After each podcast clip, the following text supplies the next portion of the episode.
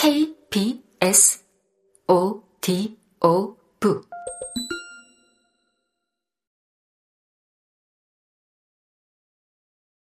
이 사건이 일단락되자 흑인 촌에도 한인 업소에도 비로소 평화가 찾아온 것 같은 늦가을 어느 날이었다.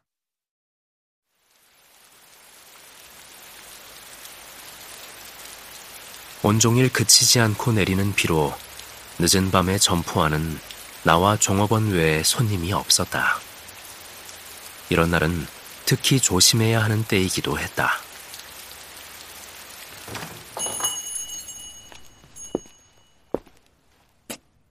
그때 16, 7살쯤 된 앳된 흑인 소년이 문을 열고 들어오더니 곧장 맥주를 진열해둔 냉장고에서 두 병의 맥주를 들고 나왔다. 창고로 통하는 뒷문 옆에 있던 내가 물었다. 에이, 가이. 넌몇 살인데?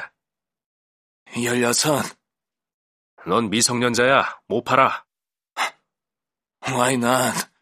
와이낫은 무슨 와이낫이야? 가게에서 나가. 맹랑한 놈 같으니라고. 그가 씩씩거리며 나가자 종업원과 나는 어이없다는 표정을 짓고 있을 때였다. 갑자기 문이 열리고 그가 들어오면서 옆구리에 찰싹 붙여서 감추고 들어온 우지라고 하는 기관단총을 꺼내 잽싸게 내게 겨누었다. 30cm보다 약간 긴 총의 짧은 총열이 은빛으로 빛나고 있었다. 나는 몸을 피할 겨를도 허리 뒤의 총을 꺼낼 겨를도 없이 어 하는 순간에 그가 총을 쏘았다. 틱. 불발이었다.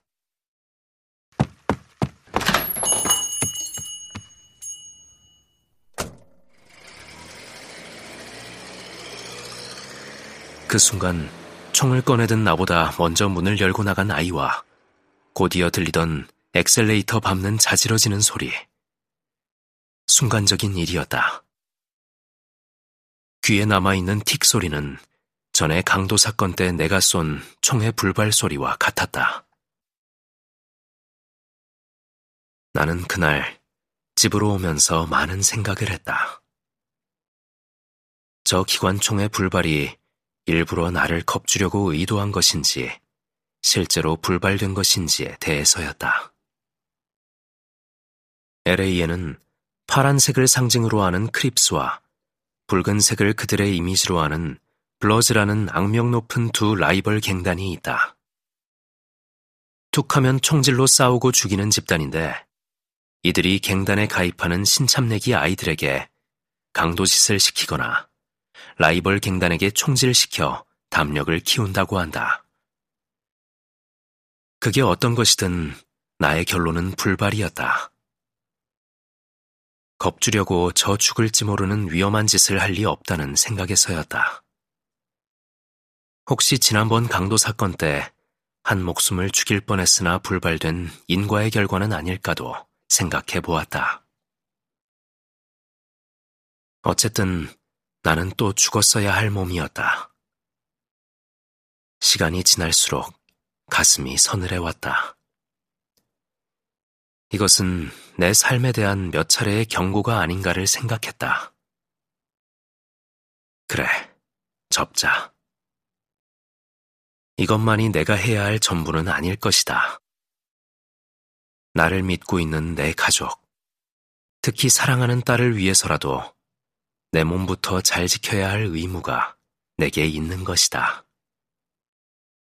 나는 그 후 쌍권 총 차고 벌어놓은 돈을 새 사업을 하면서 탈탈 털렸다.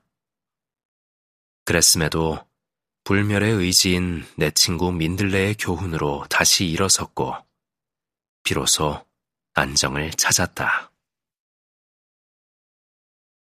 굴락을 이루면 몸살이지 않아도 된다.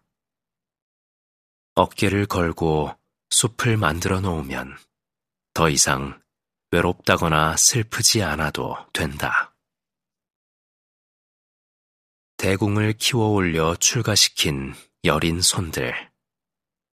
바람은 제 새끼 마냥 등에 태워 데려갔지.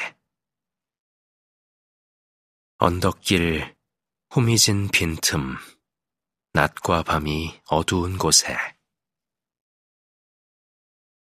자풀이라고 눈 밖으로 밀려난다 한들 앙앙대던 새순들이 햇살 빗긴 음지에도 보란 듯 억척스럽게 밀어올린 질긴 참견.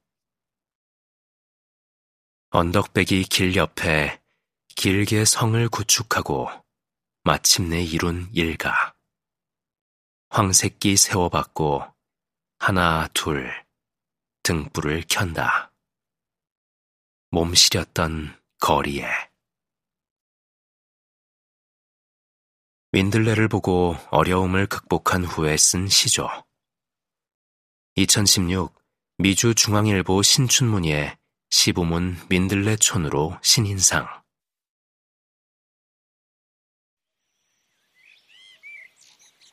아직 제대로 말문이 튀지 못한 두 살짜리 손녀의 손을 잡고 햇볕 내려앉은 뒤뜰을 거닌다. 화단 끝머리 담 밑에 한 무리의 민들레가 옹기종기 모여 앉아 있다.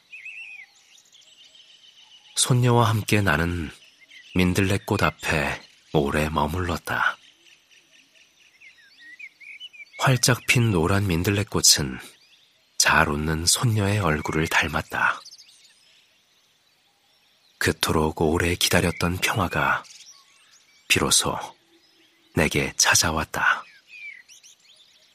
40년 만이었다.